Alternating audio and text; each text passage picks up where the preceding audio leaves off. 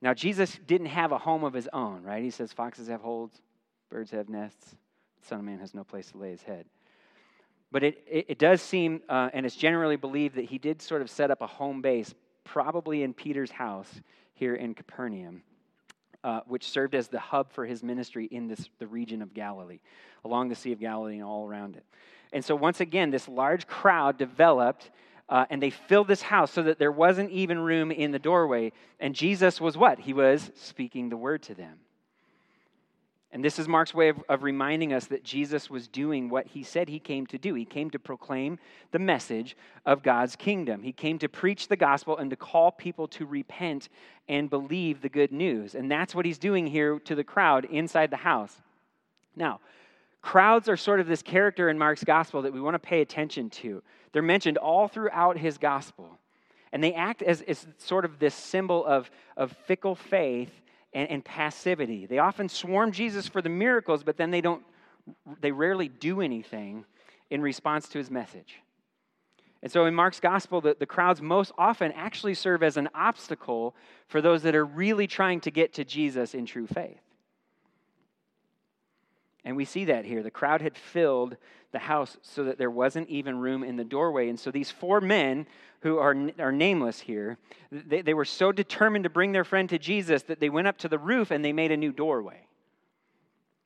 Now, first century Palestinian homes were typically these one story buildings with a flat roof, and, and this roof um, was made by taking large beams and, and stretching them across the exterior, the tops of the exterior walls of the, of the home and then taking smaller poles and running those the opposite direction across the beams, and then taking a layer of thatch and putting that on top of the poles, and then covering it all with mud that would dry and harden, and that's the roof. It sort of served like this, this deck almost on top of the house where they could go up, they could get some fresh air, they could dry their laundry, they could go and, and pray and, and do all kinds of things up there.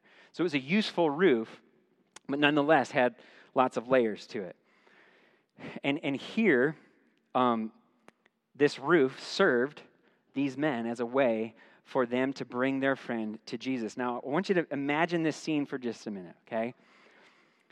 You're crammed, shoulder to shoulder. I want you, I want you to put yourself in here as, as a, a member of the crowd inside the house. You're crammed shoulder to shoulder. Right now, we're spread out. It's not too bad in here, right? It feels kind of nice and cool in here shoulder to shoulder with everybody. It's hot and it's sweaty. You're, you're sitting down, you're trying to just kind of inch your way closer to Jesus because you want to see him perform a miracle either on you, you've come for some reason, or, or you want to see him just perform a miracle on someone else. And while you're listening to him talk about the good news and kind of wondering when he's going to get on with the show, right? You, you, you start to hear these muffled voices come from above you. And then you look up and you notice that the ceiling is starting to crack and these voices, they're getting louder. And then some dust and some dirt falls into your eyes. And so you turn and you close your eyes and, and you try to wipe that away. And then as you do that, you open your eyes and you look back up. And all of a sudden, you see this, this man on a mat being lowered by four men who are synchronizing their hand movements, slowly letting him down so that they don't drop him, and, and laying him at the feet of Jesus. Now, knowing what you know of Jesus at this point, as a member of the crowd, what do you expect Jesus to do here when this paralytic man suddenly is now in front of him? What are you expecting him to say to this man? You expect him to, to heal this guy, right? It's, it's probably the same house that in chapter one where he, he was there and people just kept coming over and over and over, and he cast out demons and he healed people of their sicknesses and diseases. This is nothing new for Jesus. You're expecting to hear Jesus tell this man to get up and walk, and he's going to do that, but that's not the first thing that comes out of his mouth. That's not the first thing that he tells this man. What does he say in verse 5? It says, After seeing the faith of these men, Jesus tells the paralytic, Son, your sins are forgiven. Now, a common thought in Judaism of Jesus' day was that your sins were closely tied, if not a direct result, uh, uh, of your sickness and your disease and, and your di- uh, infirmities, okay?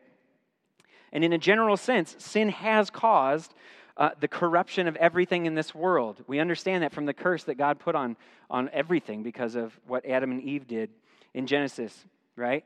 And, and, and uh, that includes our physical bodies. And so, but Jesus makes it clear in John's gospel uh, that a person's disabilities and diseases are not always in a direct result of their sin. He talks about that with the blind man. They ask him, whose parents sinned? This man's, or who sinned? This man or his parents? And Jesus says, it's, it's not that. It's not that. It's actually not a result of his sin. This happens so that you might see the work of God, right? Now, it's not clear, though, from the text here, whether or not this man's paralysis actually was a result of any sins that he had committed, but that's not the main focus here anyway. The main focus is that Jesus is not simply describing this man as, forgive, uh, uh as forgiven. He's not just stating that this is a fact. Hey, you're forgiven. He's claiming to actually be the one to forgive this man's sins. Now that should be a red flag. That should be like us going, this is this is like David Koresh and the Hale-Bopp guy. Like this is some wacky stuff here. As a member of the crowd, and, and, and really as the scribes that are sitting there, they hear that and the alarm bells ring in their minds. They, they, they sit in the room, and, and, and because all of Scripture is clear that only God Himself can actually forgive people of their sins, they're, they're like starting to freak out a little bit here, right? An Old Testament prophet who spoke on God's behalf might tell someone that their sins were forgiven, but it's always a, as a statement of fact. The prophet is always proclaiming that God has forgiven that person. The prophet never presumed to be the one to do the forgiving. And so these scribes, they're already beginning to dislike Jesus because the people said that he has more authority to teach than they do back in chapter 1. And so when they hear him tell the, per, uh, the paralytic that his sins are forgiven, that only throws more fuel on this fire of anger that's growing toward him. And so they don't, they don't respond to Jesus out loud yet, though. But they're thinking, they're all thinking the same thing in their minds and in their hearts. Why does he speak like this? He is blaspheming. Who can forgive sins but God alone? Now, blasphemy is this act of slandering God. And the fact that the scribes accused Jesus of it in their minds, this is significant here. Because ultimately, the charge that Jesus is going to be charged with is blasphemy by the Jews. And that's ultimately going to lead to them uh, crucifying him. But they're going to tell the Romans that he's the Messiah who's come to overthrow them. But for the Jews, he's, the, he's a blasphemer. And so it's important, like we're catching a glimpse of that right here and now. And then Jesus' uh, response only confirms what Mark has actually already answered their question in, in verse 8. What does he say? He says that Jesus immediately perceived what these men were thinking in their hearts, even though they never said it out loud. Now, we can that makes us as the reader go, who can perceive a man's thoughts other than a man? The man himself, and God. Right? Mark is letting us in. He's answering their question before Jesus even gets a chance to in verse 9. Only God knows what's inside the thoughts of a man. And so that's precisely the point that Mark is making in, in Jesus, uh, noting that Jesus knew what they were thinking. And so then his response in, in verse 9 only confirms what Mark has already told us. Jesus responds to their question with a question he says, Which is easier, to say to the paralytic, Your sins are forgiven, or to say, Get up, take your mat, and walk? Now, their scripture, it's Old Testament, right? They don't have the New Testament yet, like we do, all of it. So their, their scripture, the main bulk of it is, is the law, the, the, the Pentateuch, the first five books of the Bible, and then the prophets and the wisdom books. And in Deuteronomy, in the law, in chapter 18, verse 22, it says, When a prophet speaks in the Lord's name, and the message does not come true or is not fulfilled, that is a message that the Lord has not spoken. The prophet has spoken it presumptuously. Do not be afraid of him. Now, spiritually speaking, the answer to Jesus' question is that neither one of those is possible. Neither one of those is easier. They're both impossible for a person to do, right? Only God can forgive sins, only God can heal someone.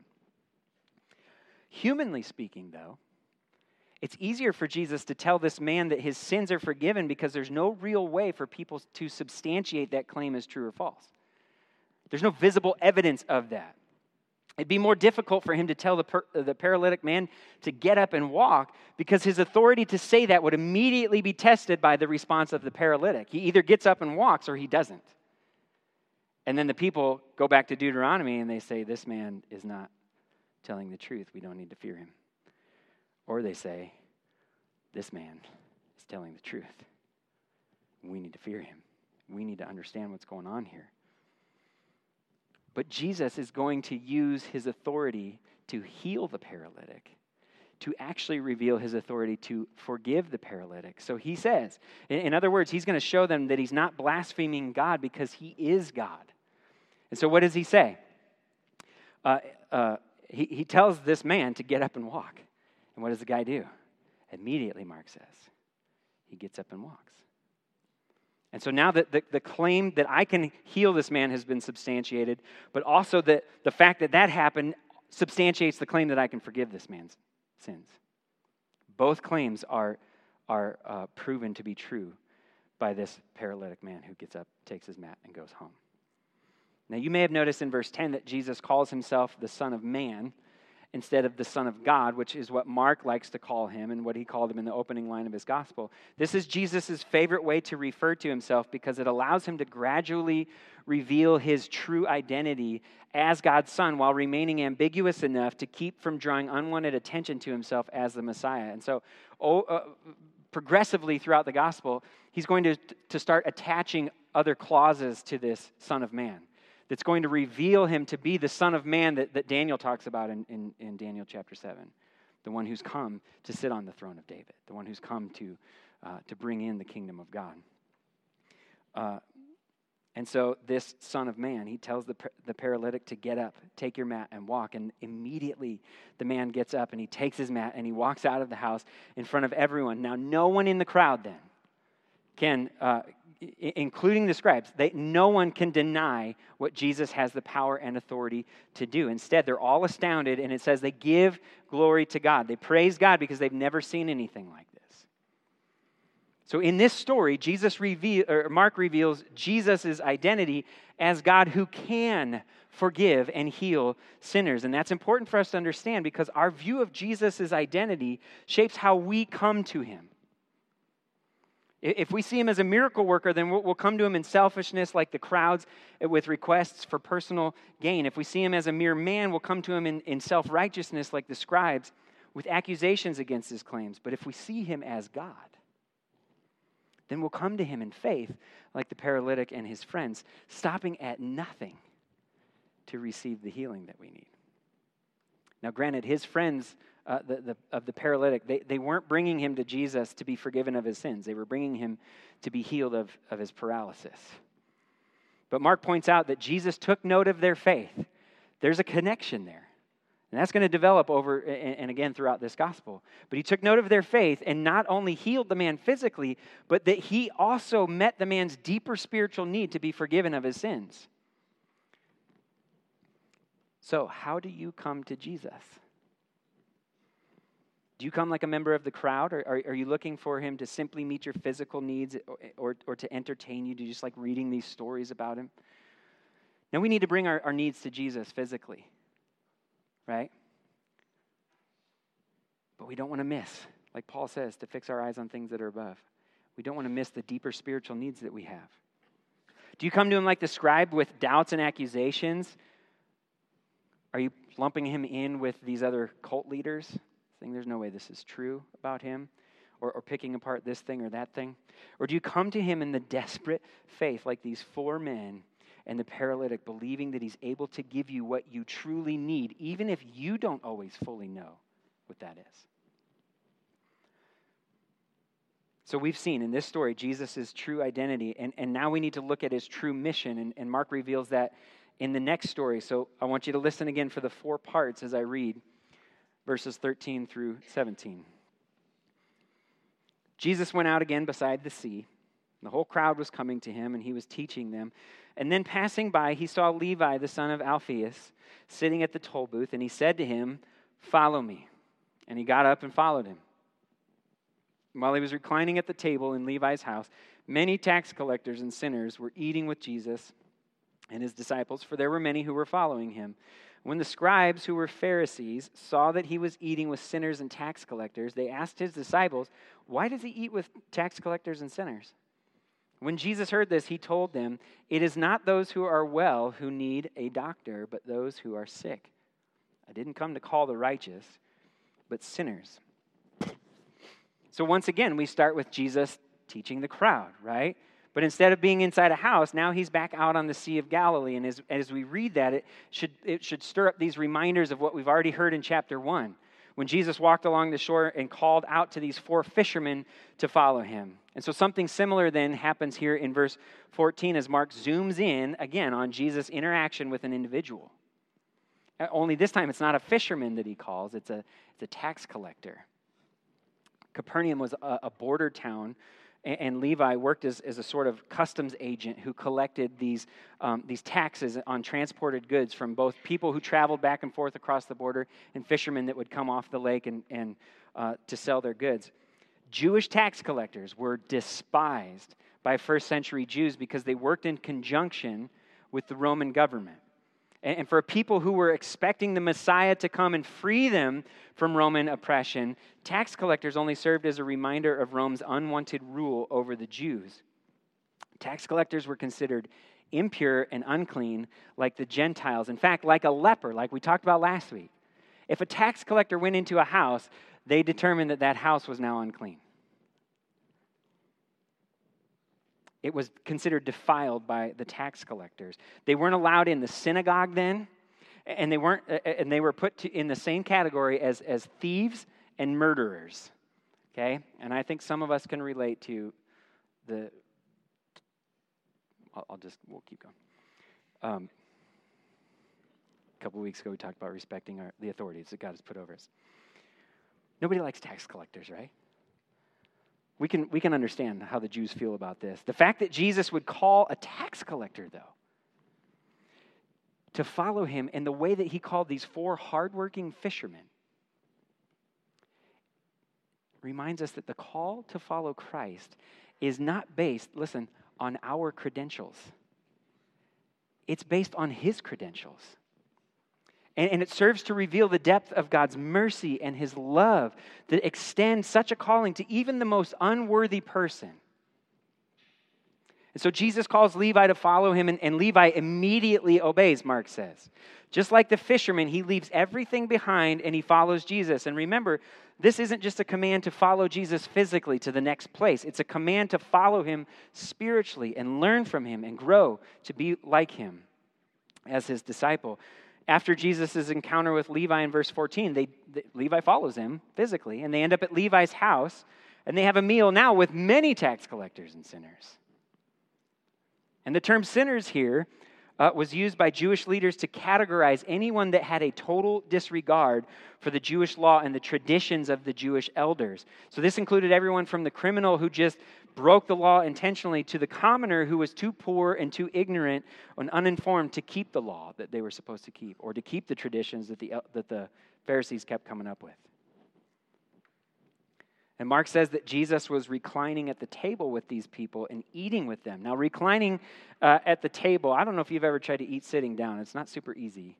Um, but, but this was a, a custom back then uh, that was sort of this, uh, this sign of friendship and fellowship with one another. It was, it was a, like a formal meal that they would have where the host would, would, would sit and recline with the feet toward the wall and the head toward the table, kind of an arm over the pillow, and then the, the honored guests would be on his sides, and then people would just kind of uh, recline around the table in, in this U shape and share a meal together. And it was extending this hand of fellowship to one another over food.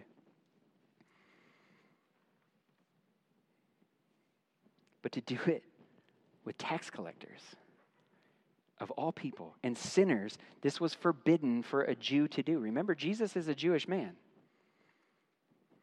Because it was something that would defile the Jew and make him unclean. Because Jesus was having a table fellowship with sinners and tax collectors, that led to this other question and accusation by the religious leaders in verse 16. The Pharisees want to know why Jesus is eating with such unclean and impure people. And, and this time they don't just question it in their hearts, they question it out loud. But guess what? They don't ask Jesus. Why? I, it doesn't really say, but I'm kind of guessing because he's in the house. with these people eating with them. And guess what? If he's in the house and they're in the house, they've defiled the house. And so the Pharisees, they don't want to go in there. They're not going to ask Jesus. But because so many people were following him, maybe there's some outside. And so they go to these people and they ask him, Why does he eat with tax collectors and sinners? And this is the first time that we get introduced to the Pharisees. This was a, a particularly conservative group of scribes, uh, of teachers of the law, who specialized in ritual purity and strict observance of the law. So they prided themselves on being ceremonially clean, and they were disgusted by the fact that, that Jesus associated with people who were defiled. In fact, even though they don't say it outright, the nature of their question automatically assumes that their assumption that Jesus defiled himself by eating with these people. But as readers, we know from the story that we just read last week uh, about the leper that Jesus isn't defiled by the unclean. He makes the clean, or, makes the unclean clean, right? And so Jesus overhears the Pharisees' question, and once again, understanding their motives, not just hearing their words, but, but knowing their hearts, he gives them an answer in verse 17, and he does it using this, this metaphor. He says, It's not those who are well who need a doctor, but those who are sick. I didn't come to call the righteous, I came to call the sinners. So, who does Jesus equate himself with in this metaphor? He's the doctor, right? And what kind of people need a doctor? Sick people. And who are the sick people? Sinners. Back in verse 38 of chapter 1, Jesus revealed the what of his mission. He said, Let's go on to the neighboring villages so that I may preach there too. This is why I have come. The what of his mission is to preach the gospel. And here in verse 17 of chapter 2, he reveals the who of his mission. He, he's come to preach the gospel to sinners and to call them to repentance. And in chapter 15, we're going to see the how of his mission. He's going to die on the cross for sinners so that their repentance will actually be acceptable to God and they can be forgiven and healed. You see, the good news of the gospel is that through Jesus' life, death, and resurrection, sinners and rebels and sick people are invited to the banquet table of fellowship with God in his kingdom. Jesus lived this life of total purity and righteousness, and then he took our defilement, our sin, our sickness upon himself, and he paid our penalty on the cross. And he rose from the grave to show that not even death could defile the Son of God and that he truly does have the power to forgive and heal sinners. And now this gospel goes out into all the world so that they may know that the Son of Man has the power and the authority and is willing to save and rescue and heal sinners. It wasn't that Jesus came for sinners and not the Pharisees. He's not making that distinction there because the, uh, because the Pharisees were righteous. They thought they were, but self righteousness is not the same thing as righteousness. Jesus knew that they were righteous in their own eyes, but they were defiled on the inside just as much as the tax collectors and sinners were. They were sinners too. And he knew that they were sick, even though they didn't know or didn't think that they were. But until they realized that they're sick, they would see no need for a doctor. Right? No need to repent and seek forgiveness. You see, those who know that they're sick will respond to the doctor before those who think that they're healthy. And so in this story, Mark reveals Jesus' mission as God who will forgive and heal sinners. And that's important for us to understand because our view of Jesus' mission then shapes how we go out to others. If, his, if our view of his identity shapes how we come to him, then our view of his mission shapes how we go to other people. If we think he came for the righteous, then we're going to focus more on ourselves and we'll, we'll keep a tally of all the good things that we do in order to mi- and, and minimize the bad things that we do. And we'll try to make ourselves look better than the person next to us. And when we do tell others about Jesus, our message will be more about morality than it will be about salvation. And we'll shame people for their wrongdoings and we'll tell them that they need to clean up their act, they need to be better like us, and then come to Jesus. This is not the gospel. That's not the mission that we've been given. One pastor put it this way evangelism is just one beggar telling another beggar where to find bread. We could put it this way evangelism is just one sick person telling another sick person where to find healing, who the doctor is. How do you view Jesus' identity and mission this morning? Do you believe that he can forgive and heal sinners?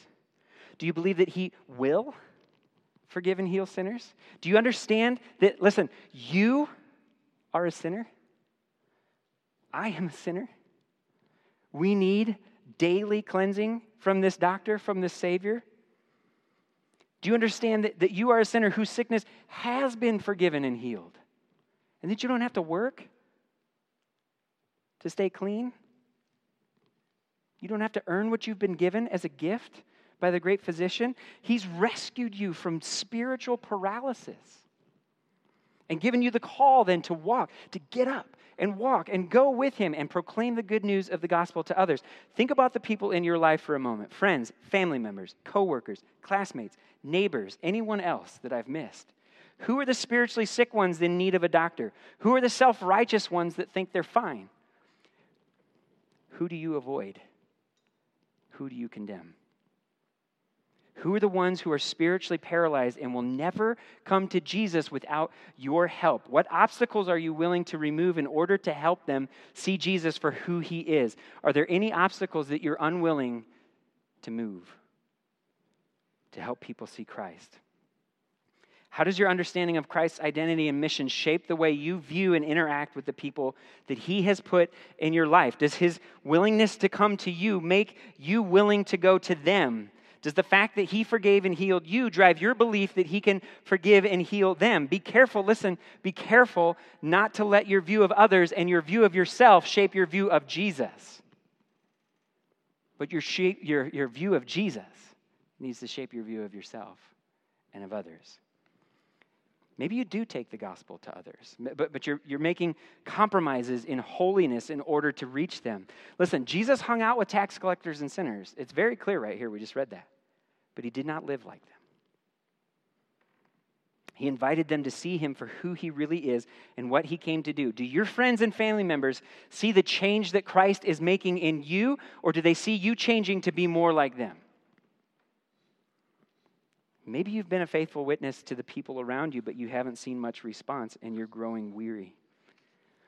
Maybe, maybe you're even beginning to wonder if Jesus really is willing, if he really is able to forgive and heal these people. Friend, listen, he is.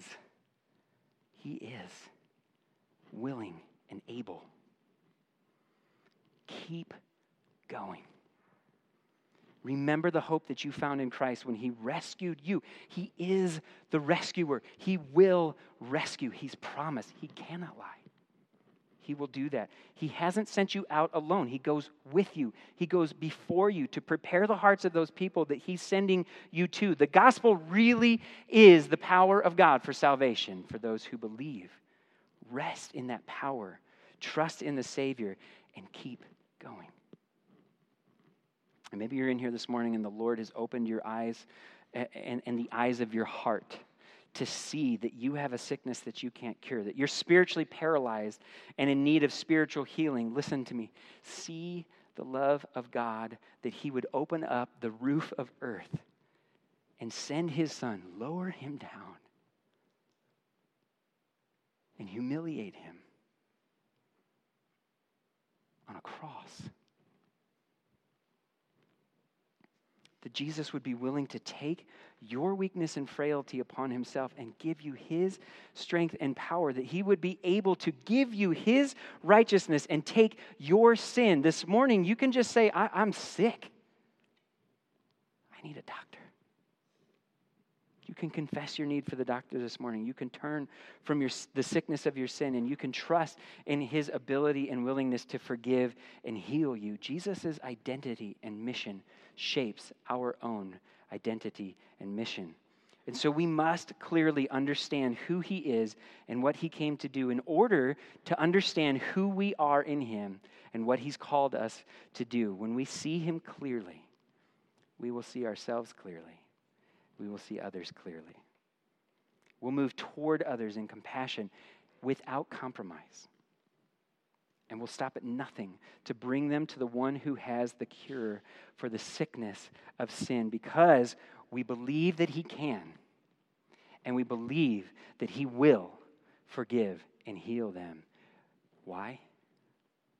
One, because He said it, but also because He has forgiven and He has healed us. Amen?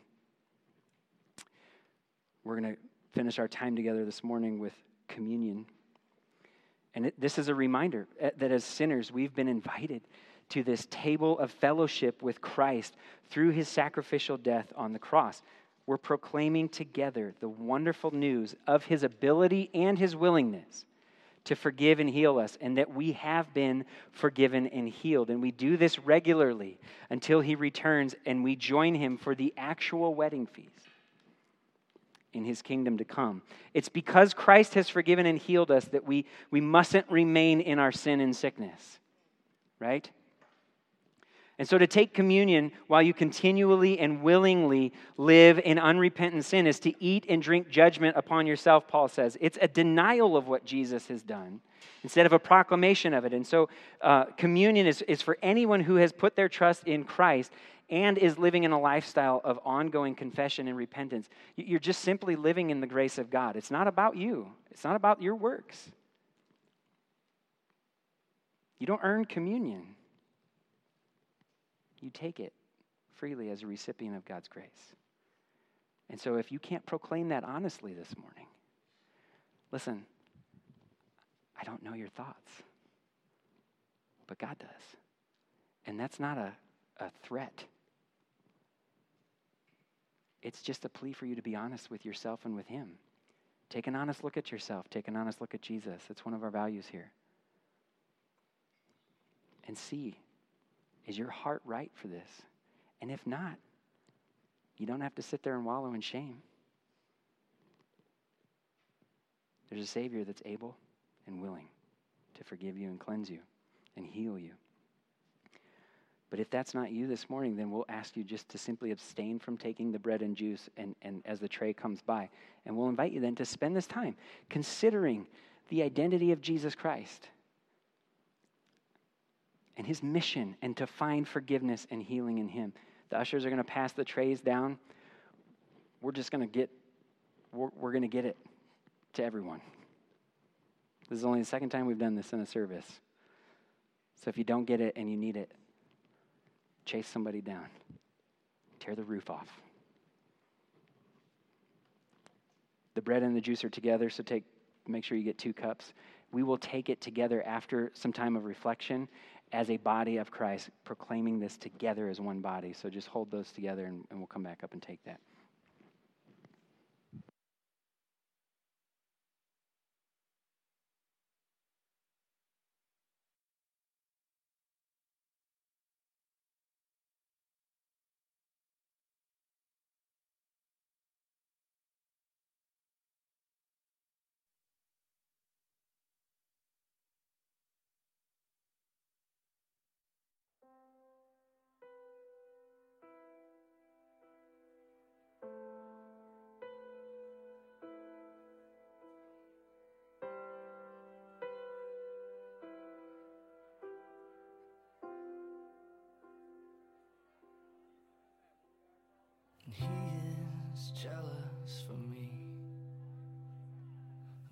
Like a hurricane. I am a tree bending beneath the weight of his wind and mercy. When all of a sudden I am unaware of these afflictions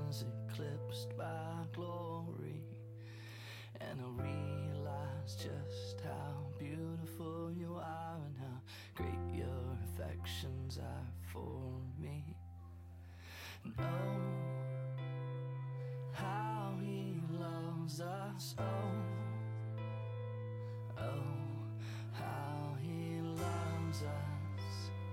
How he loves us.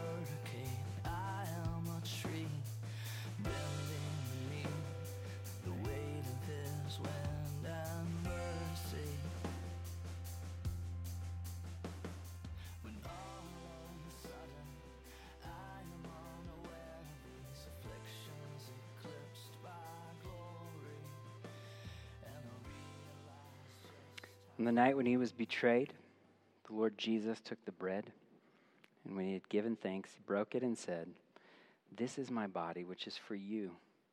Do this in remembrance of me. Let's eat the bread.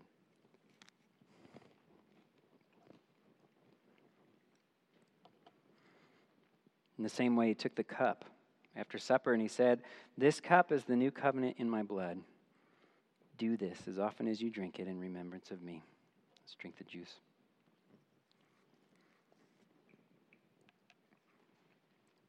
Jesus, we are so grateful that you would come and humble yourself and be obedient even to death on a cross. That you would consider the fact that you're God as something that